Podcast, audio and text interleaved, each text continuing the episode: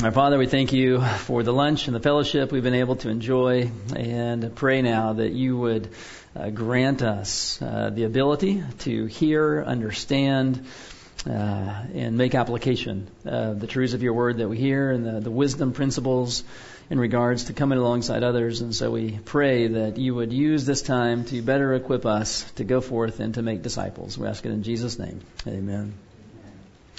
All right, so key element number three is where we're picking up in this session, and that is gaining involvement. And so we have gathered data, asking lots of good questions. We've sought to discern, to define the problem. And now that we have a general understanding of what the initial problem is, problems are, we want to gain real, meaning, loving, compassionate, caring, informed involvement with those that we are working with. And so, just to start out, what are some some reasons why we might want to get involved in somebody else's life? Biblical reasons. Okay, to disciple. Okay. Okay, yeah, they've asked for help. Yes. We are commanded to. Okay. Yeah, all, all sorts of reasons why we should get involved. Uh, it is our calling, if you consider passages like Ephesians 4, 11 through 16, uh, to build each other up in, in sound doctrine, in love, in truth, uh, unto Christ who is the head. And so we're going to look at how to gain involvement. And as we get involved in, in people, um, for those of us who may be more of a mechanic trait or mentality. Uh, it's important that we view people as image bearers of God. Uh, I think Wayne Mack, we put it this way, I wrote it down. He says, Counselors are made in the image of God. They're not problems with legs or a car that needs repair. Okay? And so as we're working with people, we need to remember these are real people, real struggles, image bearers of God that we have the opportunity to come alongside and to encourage with the scriptures. In his book, Leading with Love, Alexander Strauch writes this concerning involvement. He says, Imagine a father who claims to love his children but takes no action to stop them from becoming drug addicts or prostitutes. Or imagine seeing a brother in Christ walk along, alone, heading straight towards quicksand but you say nothing and walk away in silence. This isn't genuine love, it's apathy. And so apathy or a lack of involvement uh, can come out in statements like this someone else will help them. Right? You, you see somebody that's struggling and you know it's going to be messy. I mean, somebody else will, will take care of that in the church. Uh, or I don't have time for their problems. Or, wow, that one's going to be way too much work. But as we think about it, what if God said to us, I don't have time for you and all of your problems. What kind of situation would, would be, we be in today? And so thankfully, God has demonstrated involvement, and He's demonstrated for us in His involvement how our involvement then should be reflected uh, with His people. And so I think the place of starting with involvement is to consider first and foremost God's involvement with mankind. God is involved with mankind. We see first as we consider our triune God, God the Father.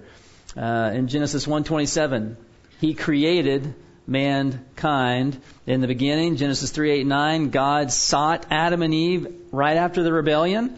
And then we see in Genesis 3:15 his long-term plan of involvement begins to unfold, which we then see further fulfilled in John 3:16, where God gave his only son Right? He so loved the world, he gave his only son who would conquer sin, who would conquer death, who would reconcile sinners, all the way to Revelation 21, 3 and 4, where God states that his dwelling place will be with man.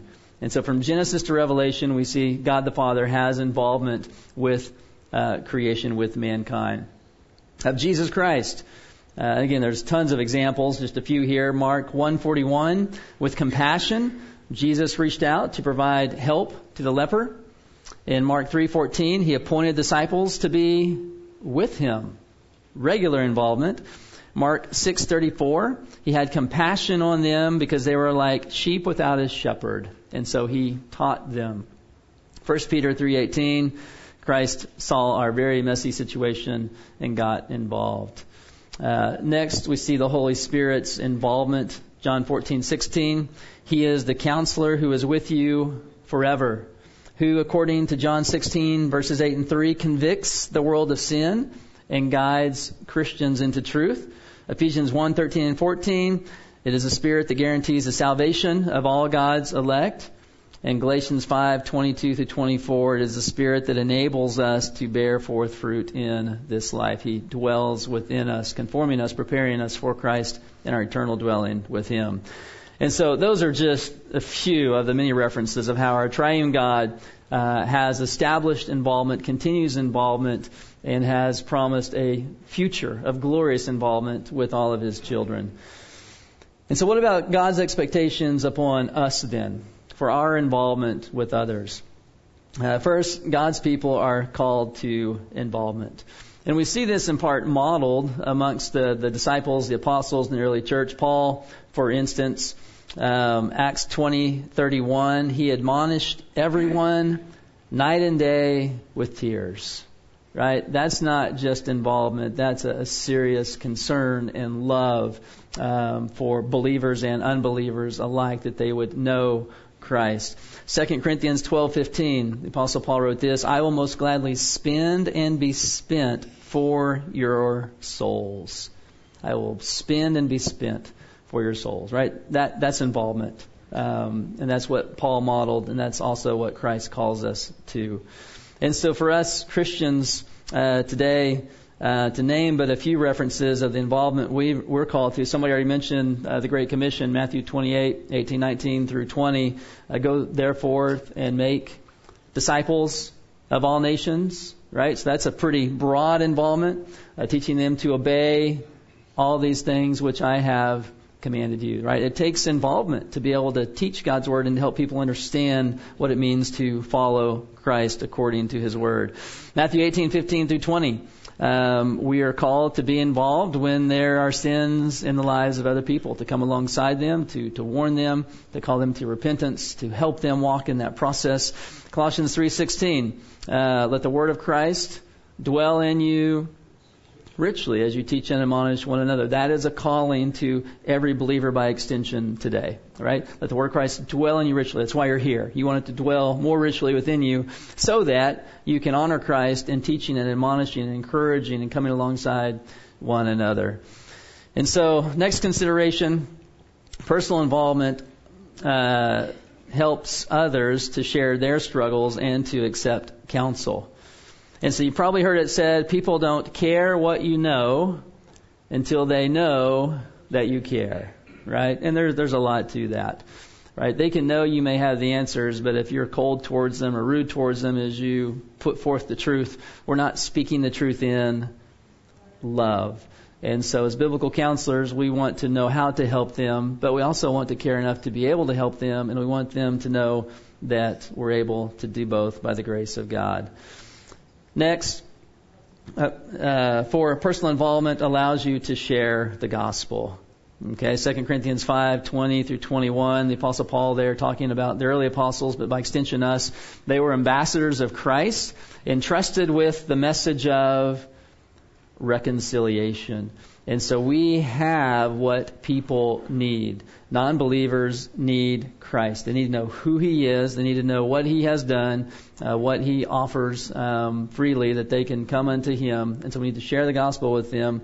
And then also with believers, we need to uh, minister the gospel unto them in the process of ongoing transformation. And, and I love this. Personal involvement allows you to share the gospel. Uh, when I first got into biblical counseling formally, uh, Steve Viars was one of those who had an early influence upon me. And at that time, about 50% of his church, which was a rather large church, had come into the church through the counseling ministry. People, real problems, needing real help, would come Monday afternoons or Monday, I think it's all day there, and would come in, many of them not even believers, or some of them believers that, that just needed to understand how to look to Christ amidst the problems. As they were counseled intensively, discipled, many of them then came into that church membership, and the church grew uh, consistently over the course of time. And so, we, we certainly should go out into the community seeking to bring the gospel to them. But when you're doing biblical counseling, people will come after you. With their issues, wanting help. In fact, there's a waiting list here at Grace Bible Church. We have a waiting list as well. We don't even advertise anymore because we can't keep up with the demand.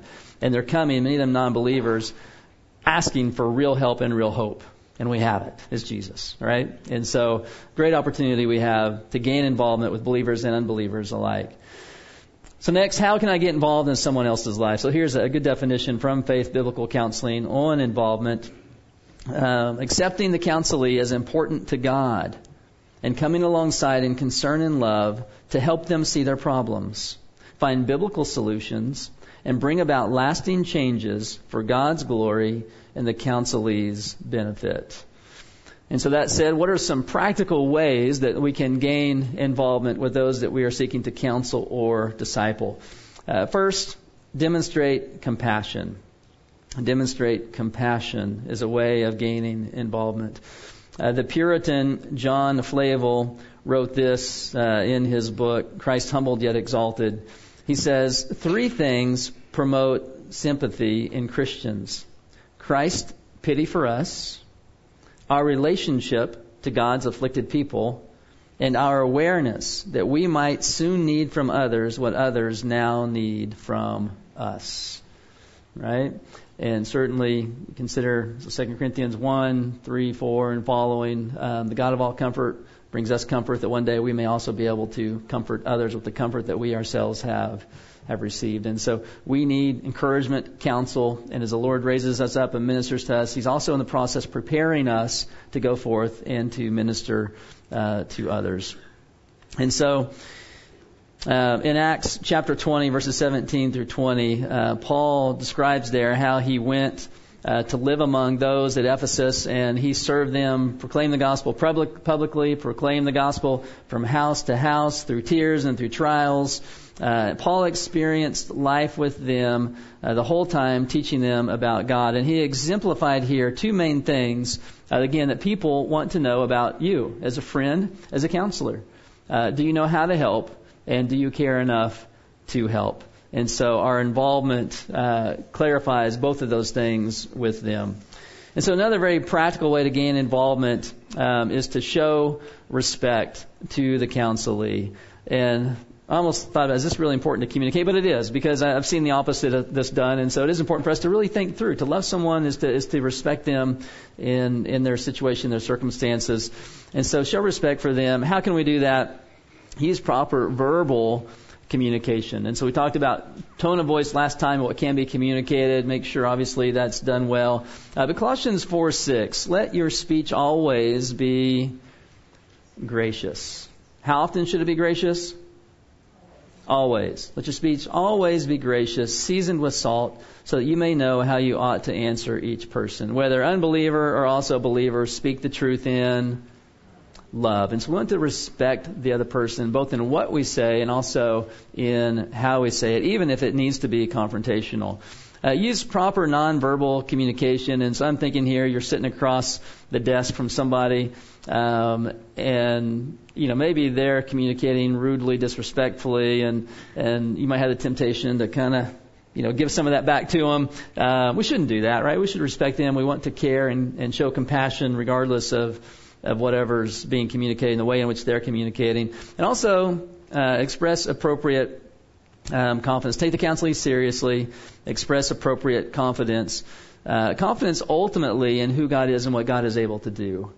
But also confidence that things can change and be different if they will look to the God who has called them to look to His Son, that they may truly change. And that kind of builds back into, into hope. Uh, welcome their input. Um, and, and, and sometimes what I'll do after several counseling sessions, I'll invite input. You know, how have you been helped so far? Um, where are the areas you would still see that you most need help? And even in this counseling process, help me help you. How would how, how how could I be a better friend, a better counselor to you as we walk through this together? And, and sometimes just asking that question occasionally is really good, and that's been insightful for me, and I think has made me a better counselor over the years as I ask for feedback, even from those that I seek to help. And then obviously maintain biblical confidentiality. Okay, so we're showing respect for others if they they come and pour your heart out and you go to Facebook and put it all on Facebook, uh, that would be really bad, right? You set yourself up for a lot of liability issues there as well.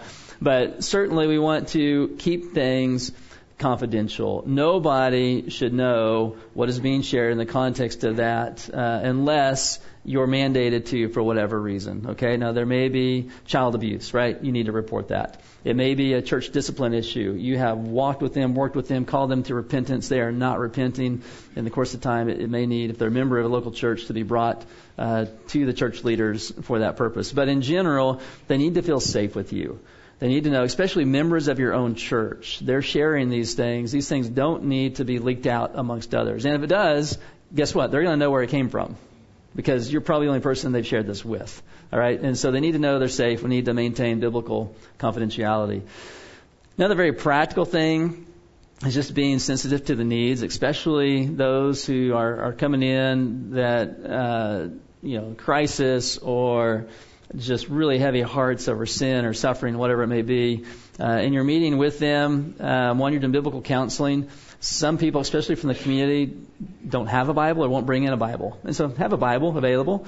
Another thing on the corner of my desk when I'm counseling in the office, closer to them than me, there's a box of Kleenexes.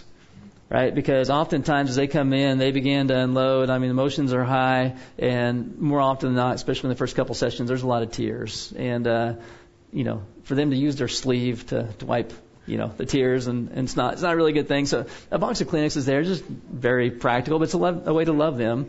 Uh, another thing that we provide is a bottle of water. So I do formal counseling, I've got a bottle of water sitting in their chair when they come in. And if you think about it, when you're nervous or you had a long day at work and you're tired and you're thirsty and you try to speak, sometimes your throat gets a little dry. Um, and that's just a, a way to show um, kindness and love uh, towards them as they seek to share. All right. Uh, next, provide loving, firm control of the sessions. And so as we gain involvement, um, that involvement needs to be respecting and make sure each person is respected in the context of those that we're working with in a particular setting.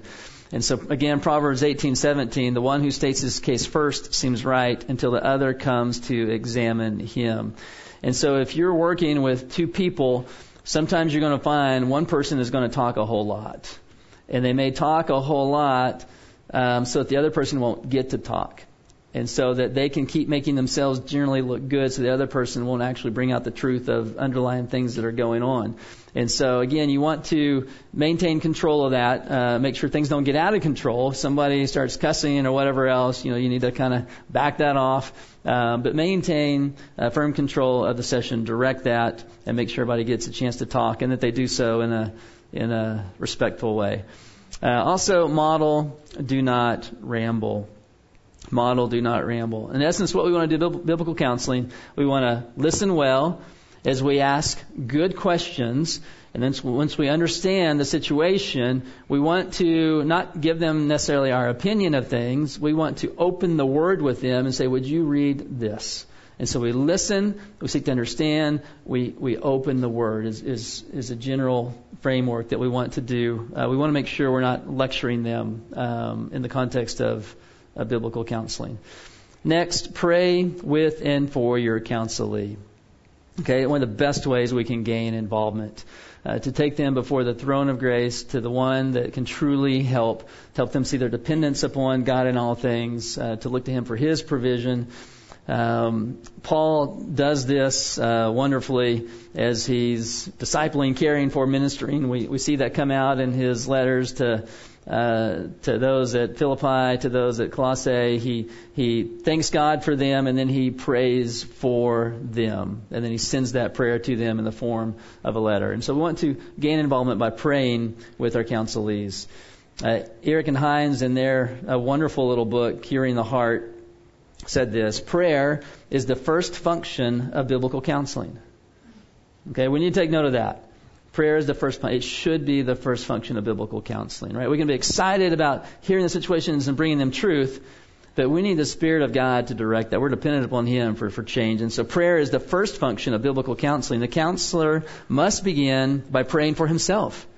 Self-examination and prayer before each set of counseling sessions will help eliminate any tendency toward arrogance or judgment of the counselee. Prayer reminds the counselor of his dependence upon God Prayer invites the power of God into the counseling routine and submits the mind to God for the direction of the Holy Spirit. And so prayer is so vital in the counseling process. All right. Any questions on key element three, gain involvement? And most of this is, is pretty simple, right? It's kind of obvious you're going to gain involvement, but we want to gain involvement and do so well. Okay, let's jump on then to key element number four. Key element number four, give hope. Give hope. Giving hope is essential in biblical counseling. Giving hope is something we need to especially do in the first session, and it's something we need to do in every session. Okay, giving hope should always be on your agenda as you're preparing, even for a formal or even informal counseling discipleship. You should be thinking through how can I give this person biblical hope in the course of our time together. Okay, very important. Jay Adams years ago, I was watching one of his teachings, and uh, he was working with uh, a young man who was struggling, especially with despair. First meeting, and uh, he'd been somewhat intentional in giving the young man some, some biblical hope, and concluded the time in prayer. The, the guy got up, went to the board, uh, door to leave, and turned around, pulled out his wallet, and out of his wallet pulled out a, a large razor blade, and he told Jay Adams, "Had I not found hope here, I was gone home to end my life." right? And so he was desperate. He had come for help, and he was determined, this is it. If I don't find real hope, then then this is it. And and I've actually had a couple people come back to me likewise who, if if I didn't find hope here, they had a plan. Uh, I didn't know that at the time, and I'm kind of glad I didn't. But um, always give hope. They need hope, and so we want to give a hope that is biblical. So, what is a biblical definition of hope? It's a confident expectation based on the promises of God. Okay, not wishful thinking, I, I hope it'll work out, but rather based on who God is, it's a confident expectation based on the promises of God. Wayne Mack says that true hope is a biblically based expectation of good. A key verse that uh, I think we can all take to heart for ourselves in our own lives, but also one that you may give to your counselee to consider uh, maybe even to memorize, um, would be Romans 15:13. May the God of hope fill you with all joy and peace in believing, so that by the power of the Holy Spirit you may abound in hope. And so, according to this verse, what is the source of hope? God. Okay? And how do we experientially come to know that, as far as it depends upon us? Joy and peace in in believing as we look to Him. Okay, it's His gift. And, and the more we look to Him, rest in Him, trust in Him, it's a fruit of the Spirit. Um, he enables us to, to grow in a solid biblical hope. And so let's consider just real briefly, and I encourage you to, to read through some of these references later, and there's many more. Uh, but what are some specific counseling scenarios requiring hope? Uh, first, people with long-standing problems need hope.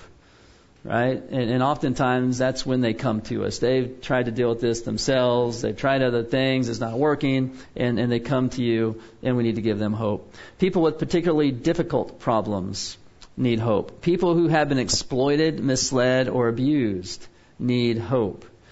People who are plagued by fears, whether real or imaginary, need hope. People who have experienced repeated disappointments need hope. People who are nearing the end of their lives need hope.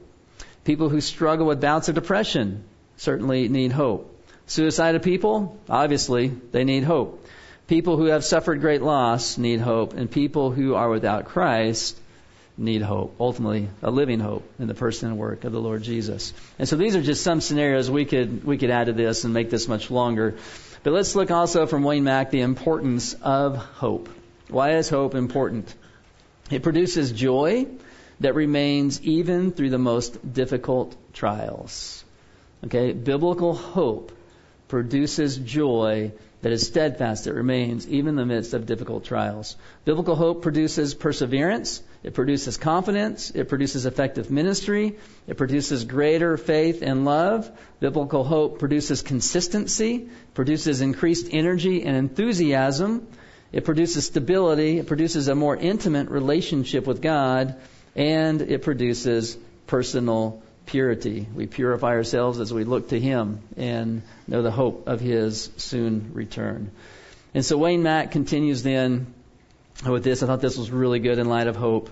The Christian's cup in this world is never half empty. It is always half full.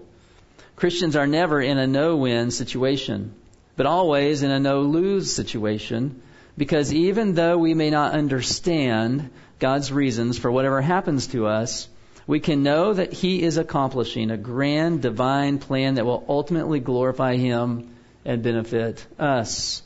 Yes, hope is a powerful change agent. With hope, people are inspired to do positive things, but without it, they will flounder and fail. And that's important to note in our counselees. If they're not making any progress, we might need to revisit where is their hope or what is hindering them from having a, a biblical hope. So he continues, mark it down and note it well. When people are not changing, nor are encouraged, perhaps they do not have hope, a solidly based biblical hope. We must never underestimate the importance of hope in living a Christ centered, God honoring life. For while we recognize that God is the ultimate hope giver who provides hope through His Son by His Spirit in His Word, at the same time, we realize that He also uses men and women to inspire and encourage the hopeless to find their hope in Him. He uses men and women to inspire and to encourage hope. And that is part of what we are called to do and what we're able to offer others in a very real, tangible way. So how do we do that? Well, first, let's take a look at what true versus empty hope is. Okay? The world is full of empty hope because empty hope is based on wrong goals. Wrong goals, wrong ambition. Uh, it's common perhaps for a reluctant spouse to come to counseling hoping that by showing up and by going through the motions, he or she will get their spouse off of their back. Okay? That's, that's an empty hope. That's not the kind of biblical hope that, that we want to be after. Uh, empty hope is also based on uh, the denial of reality. Uh, I've had people come to counseling to get help for everybody else because it's everybody else that has the problem. They're hoping everybody else will basically get off their back and, and they won't be exposed for the struggles that, that they're having. Uh, empty hope can also result from mystical or wrong thinking. Some people, in a very practical sense, think that God is a genie in the bottle, and they will ask Him for a wish, they ought to be able to get it. And are are they usually disappointed? Yeah, that's that's not a, a biblical hope.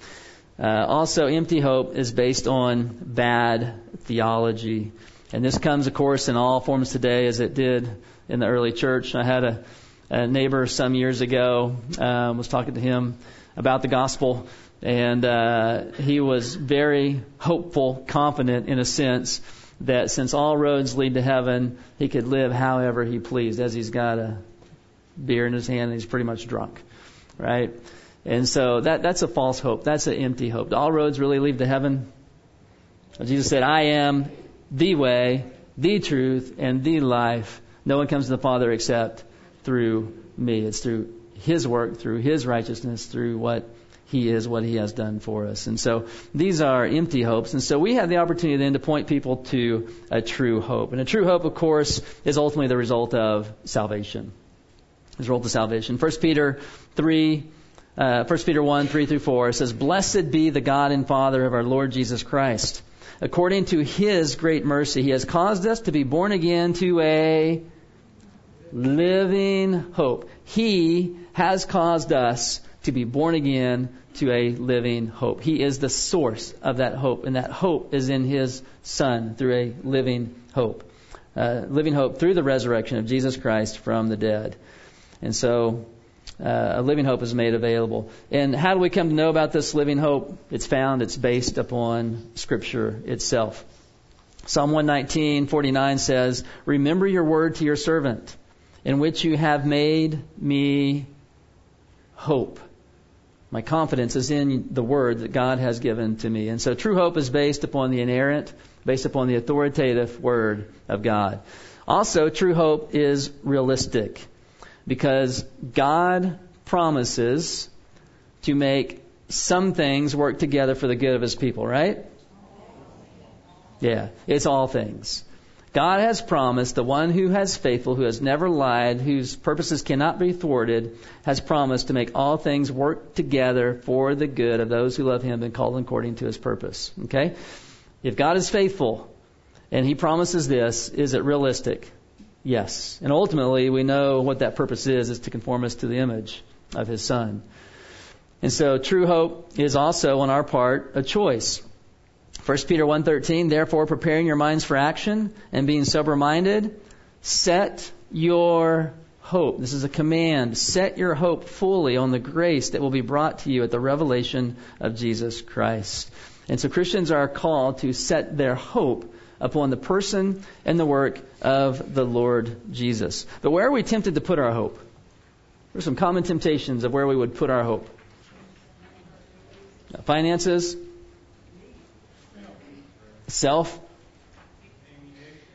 What's that? Ammunition. There's a true Texan for you. yeah, ammunition, yeah, you name it. Politicians, and put that hand in hand maybe, I don't know. But hope, right? Uh, it can be easily misplaced, and yet we're called to, to look to Christ. And our hope would be based upon Him. And so that leads us to the next point. It's based uh, on what we know, what we know to be true. Philippians 1 6. And I am, Paul says, sure or confident of this, that he who began a good work in you might possibly, perhaps one day, bring it to completion. Yeah. He will bring it to completion. There's a ton of hope in that. Right? There's hope for me in that. There's hope for you in that. That if He's begun the good work, He has not left us. He has not forsaken us. Nothing can separate us from His love. But He began a good work. He will continue that work. He'll continue to prepare you for eternal glory until He comes to finally and fully fulfill that as we enter into His presence for all time. And so it's based upon what we know to be true from the Scriptures. And so, how do we inspire such hope in other people? How do we help inspire hope? We help the person to grow, first and foremost, in the relationship with Christ. Right? If He is our living hope, if He is where the source of hope is, um, then we need to encourage them in their knowledge and love and relationship with Him. And so, in doing so, we teach the person to think biblically. To teach them to think biblically. We're doing biblical counseling, right? That kind of makes sense. Teach them to think biblically. In what specific ways? First, about their situation. Um, if you think about this in our, our sex saturated society, uh, if someone thinks that it's okay for Christians to view pornography, then should we direct them to reevaluate? Yeah. And, and what might be a passage we could direct them to?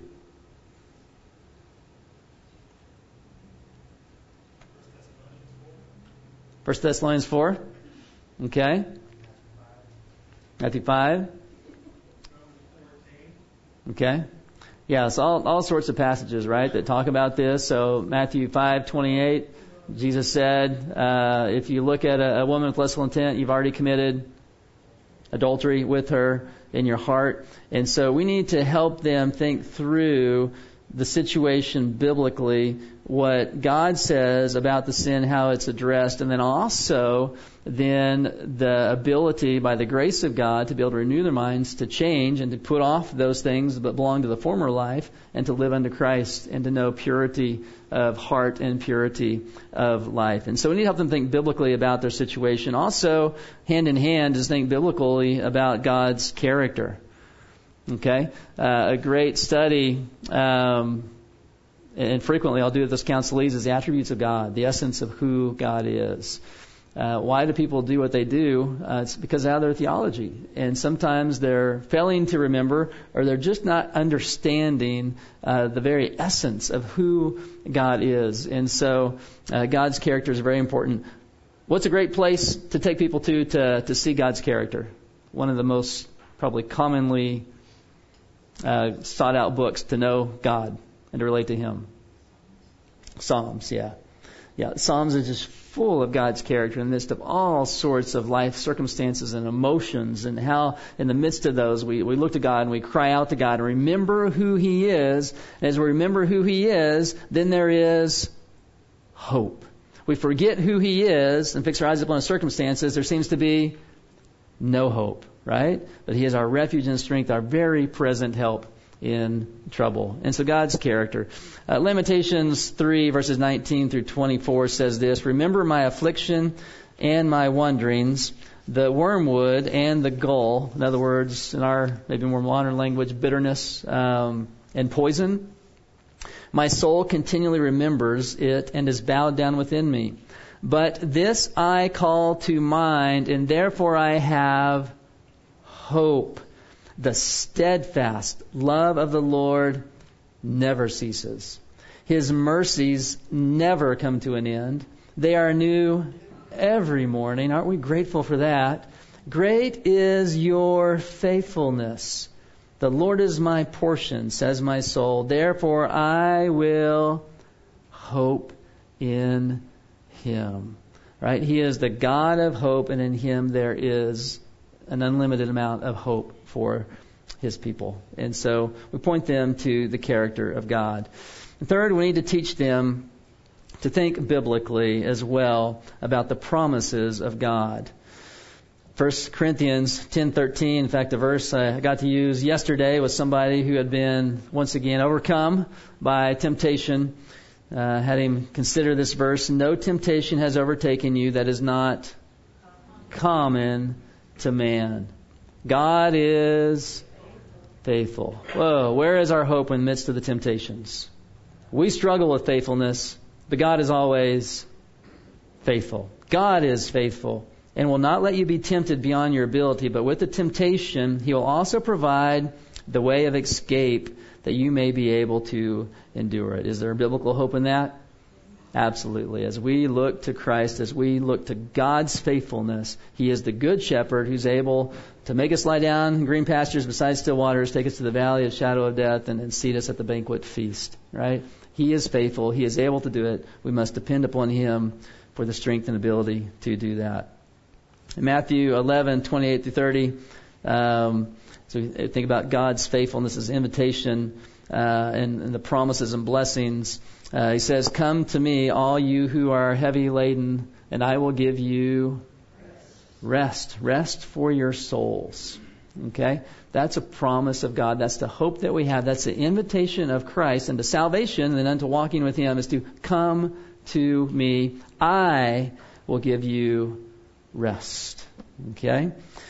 Um, and to look unto Jesus. Keith, in earlier this morning, uh, I think he said this. I didn't hear all of it. He said a skilled counselor can take a counselee from any issue to Christ right?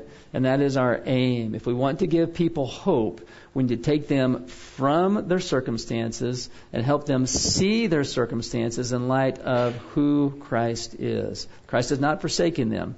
He has conquered sin, and in Him they're more than conquerors. And so we want to take them from whatever the struggle is to the person and the work of the Lord Jesus Christ. There is hope there. And so also, as we seek to inspire hope, we want to help them think about the possibility for good. Right? So we all know the story of Joseph, right? He uh, was loved by his brothers. There was actually a session on jealousy in track three that was was excellent. Uh, no, he was he was not loved by his brothers. He was envied by them. They threw him into a pit. They sold him into slavery. He's falsely accused. He's put into prison. And at the end of the day, Genesis 50:20, it says, "As for you, you meant evil against me." those two words that are so great, but God but God meant it for good to bring it about that many people should be kept alive as they are today. Okay? And so we need to think about the possibility of good even in the midst of very difficult circumstances. The Apostle Paul in Philippians, where does he find himself as he writes this letter? In prison, right? And what is he doing? Pouting? Complaining? Yeah, he's rejoicing. He's calling them to rejoice because he knows that this will only serve to advance the gospel. Paul knows who God is. Paul knows that God is sovereign. Paul sees this prison as a divine appointment, a divine opportunity. And so he rejoices throughout. And what's he write at the conclusion of the letter? He, he sends his, his final greetings and, and said, Those of Caesar's household of the imperial guard greet you as well talking about brothers, believers. Through his imprisonment, he'd been faithful to proclaim Christ. In the midst of that, some of them apparently in Caesar's own household had come to know Christ. It was a divine opportunity, right? And we need to have that perspective when difficult things come. There's hope in this, and we need to remember that God is sovereign and that He will bring good out of this, and He's called us to look to Him and trust Him in the midst of it. Another way to inspire hope is to remind them of their divine resources in Christ. And so if you would open your Bibles to 2 Peter chapter 1 verses 3 and 4. 2 Peter chapter 1 verses 3 and 4. And if Christ is, is truly our Lord and Savior, then there is hope for any and every circumstance, any and every situation as we look to Him and His provisions. And so 2 Peter 1, 3 and 4 says this, His divine power. Now let's stop and think about that just for a moment. Who's His? God's. What kind of power? divine. It's infinite. It's without limit. His divine power has granted to us all things that pertain to life and godliness. Okay? Has granted, the, the word form here is, is past tense with present implications. In Christ, it's given to us that we can live accordingly. Granted to us all things that pertain to life and godliness through the knowledge of Him who called us to His own glory and excellence, by which He has granted to us His precious and very great promises, so that through them you may become partakers of the divine nature, having escaped from the corruption that is in the world because of sinful desire. Right? And so Christ has given us everything that we need for life and godliness. And therefore, going back to the previous session, should the Christian say, I can't? This is too hard. I can't. If we have God on our side and He's granted us those provisions, He's granted us His Holy Spirit to do His holy will, then we need to, rather than saying, I can't, I can, help me to do this. Right? And by faith, we do the things He's called us to do, and we have hope to press forward in that, knowing that we don't do this alone, but we've been given all that we need to honor Him. And so our identity in Christ is the foundation for our hope. It is through the gospel in Christ that we're set free from the bondage of sin, Romans 6, 5 through 11. Uh, we have all the resources we need to put sin to death in our lives, Romans 8, verse 13. And we are more than conquerors through him who loved us, Romans 8, 37. There's a whole lot of hope in those wonderful truths. And the last one here, uh, we need to teach them about the nature and the cause of the problem. As we already saw in 1 Corinthians 10:13, uh, temptations and heart issues are universal. There's no temptation which is not common to man. And so the problem isn't usually something outside of us, but that our heart's desire something other than what God would have for us. And so helping our counselees to, to think biblically in these six ways um, gives hope. Gives hope to them because they're no longer living for themselves and their finite resources, but rather they're living for Him and His infinite resources that He has provided for them. And so we inspire hope uh, through learning to think biblically, and second, and some very practical things by being solutions oriented. All right, so according to was it Ephesians 4:21 to 32 basically we're putting off our former manner of life. We're putting off the old man. We're being renewed in our minds according to the scriptures. We're we're clothing ourselves being clothed in the righteousness of Christ uh, that we may then be kind to one another tenderhearted forgiving one another as God in Christ has forgiven us.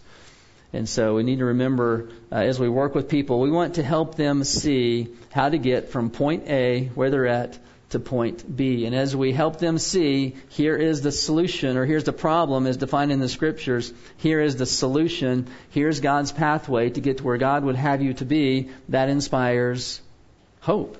Because there's actually direction. They can begin to see how to get to where God would have them to go. Next, we want to be an example to them as we teach them, we also want to model for them the very things that we teach. And so uh, the Apostle Paul wrote in Philippians 4 9, What you have learned and received and heard and seen in me, practice these things. Boy, what if our kids did that of us? and they actually do, by the way, to some degree, right? Uh, but we want to, to be able to say, watch me, listen to me, follow me, listen to my counsel, watch my life, and as you do, I'm following Christ, you will likewise be following him. And so as counselors, it's not just about the, the, the one hour perhaps you may have in formal counseling, but it's about your life and your own personal worship and being set apart unto the Lord and, and His Word being set apart in your heart. And so we want to be an example to them as we teach them formally as well. Number four, tell the person how long you expect to work with him or her. Uh, and that, that can be hopeful. Um, and, and generally when I'll start off is, as I look at the situation and, and kind of, you know, if you do this for a while, you kind of know, okay, if they'll take this seriously and if, if they'll seek to honor the Lord and, and humble themselves and, and walk according to the biblical calling that the Lord has given them. Uh, like if I was starting somebody new today and, and there was, you know, several issues involved, I could probably be able to tell them that, hey, you know, if, if you will, if you will take to heart the word of the Lord, humble yourself before Him and before one another, and seek to walk in His ways, by this Thanksgiving, you're going to have a whole lot to be thankful about, right? And whereas they may come in and, and no no hope, um, ready to throw in the towel, um, and so we can give them uh, a, a sense of hope by where we expect things to go if they will look to the Lord and trust Him with their struggles. Uh, next, use discernment in who you address first. Okay? Uh, as this ties into hope, I want you to think about this maybe in the context of marriage. Let's say that a Christian couple comes to you for help. Uh, the husband is a passive leader and the wife is bitter. General principle in counseling with that little information, who are you going to address first? The husband. Okay? What would make you think you should address the husband first? He's the leader. He's the head of the home. He's called to, to demonstrate the love of Christ in that. Yeah, and very likely she's bitter, and nagging because of his lack of leadership. Does that make what she's doing right? No, that probably needs to be addressed as well. But in that situation, that would probably be the first one he addressed. I actually had this happen some years ago. A couple had been married for over 30 years. Um, she was the one who filled out the form for counseling. I read over it, and asked if, if her husband would be willing to come and fill out one as well, just because I wanted input from both of them. And so they got there, and and uh, she had a chip on her shoulder, and just various struggles. And and I began to ask him about his perspective. It became pretty clear in that first session that a lot of her struggles were because of his lack of spiritual leadership. Uh, because it's really his absolute failure to, to lead and to love her as Christ loved the church. And so part of the homework assignment I gave them was basically develop a log list, and you'll learn about this in the next weekend.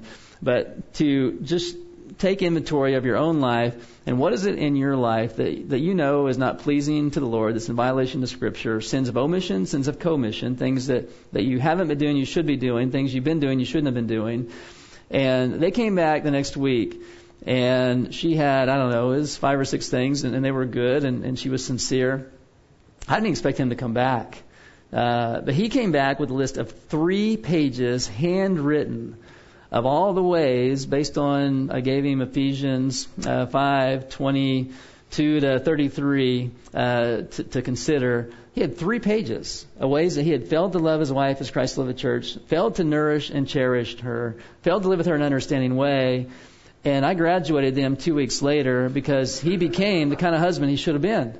And she had no reason to be tempted towards resentment and bitterness anymore. We still had to deal with, you know, how she got there.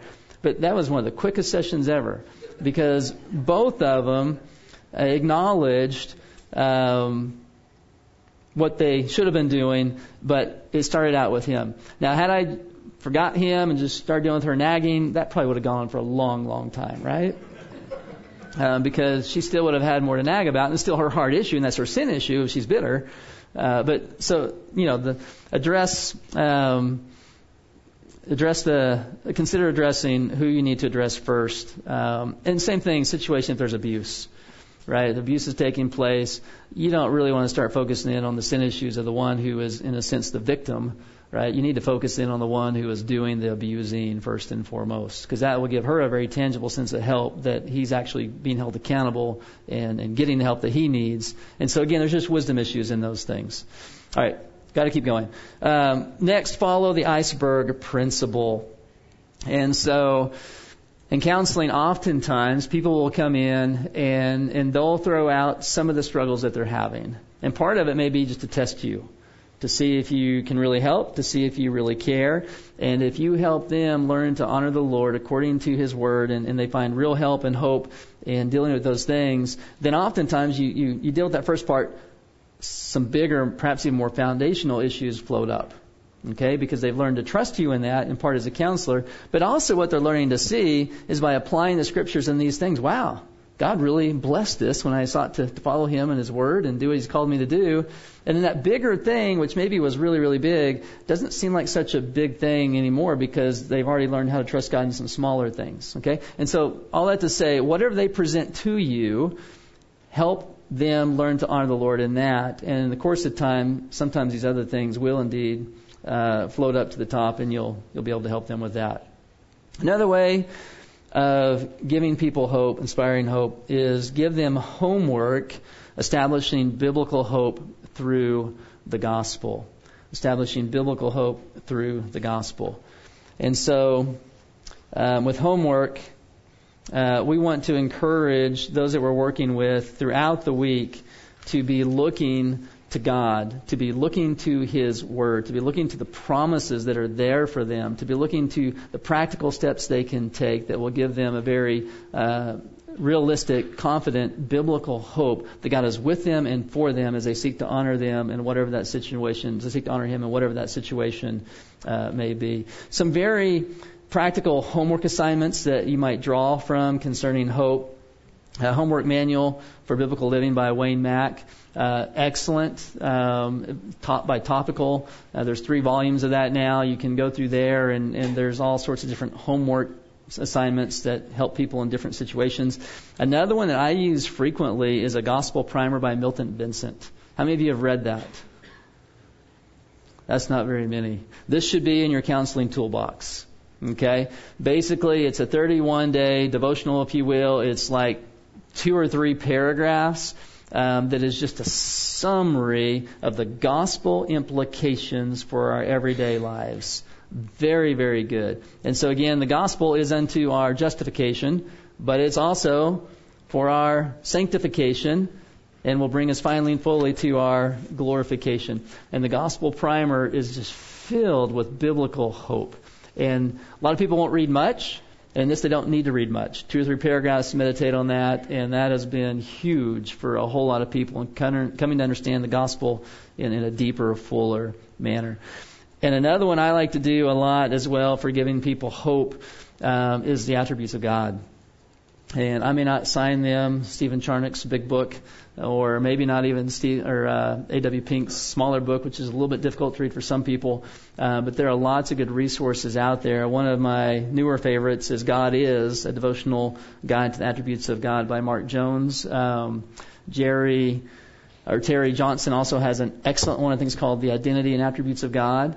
And if depending on what they're struggling with and, and where they're just off or need to be better informed in their concept of who God is, uh, a chapter on a particular attribute of God can be huge in giving them hope as they look to the God who is. Um, that then helps them to look to Him in the midst of their circumstances. And so those are just some helpful resources for inspiring hope. All right. So far we have covered four key elements. So test time again. What are the four key elements thus far? Gather data. Okay, discern the problem. Then, having discerned the problem, we give up one of them, tell them have a nice day. We, we gain involvement, right? We get into the trenches. And as we do that, one of the first things we do, and one of the last things we want to do in meeting with them is to give. Okay. Very, very important. And so in the next session, you'll cover giving proper instruction, assigning homework, and the practicalities of that. Uh, there are a couple resources uh, I mentioned there at the end that are, are very helpful. All those are really good in their own ways. If you want just kind of a Cliff Note version to get started, Curing the Heart is, is one of my favorite, more succinct ones. If you're working through the ACBC exams, that's a great tool to help you think through that. And so those are just some resources for you to consider. All right, just a couple minutes left. Any questions or answers at this point on the last two key elements, or any of the first four?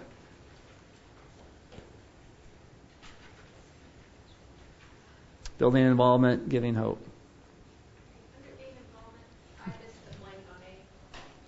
Under building involvement?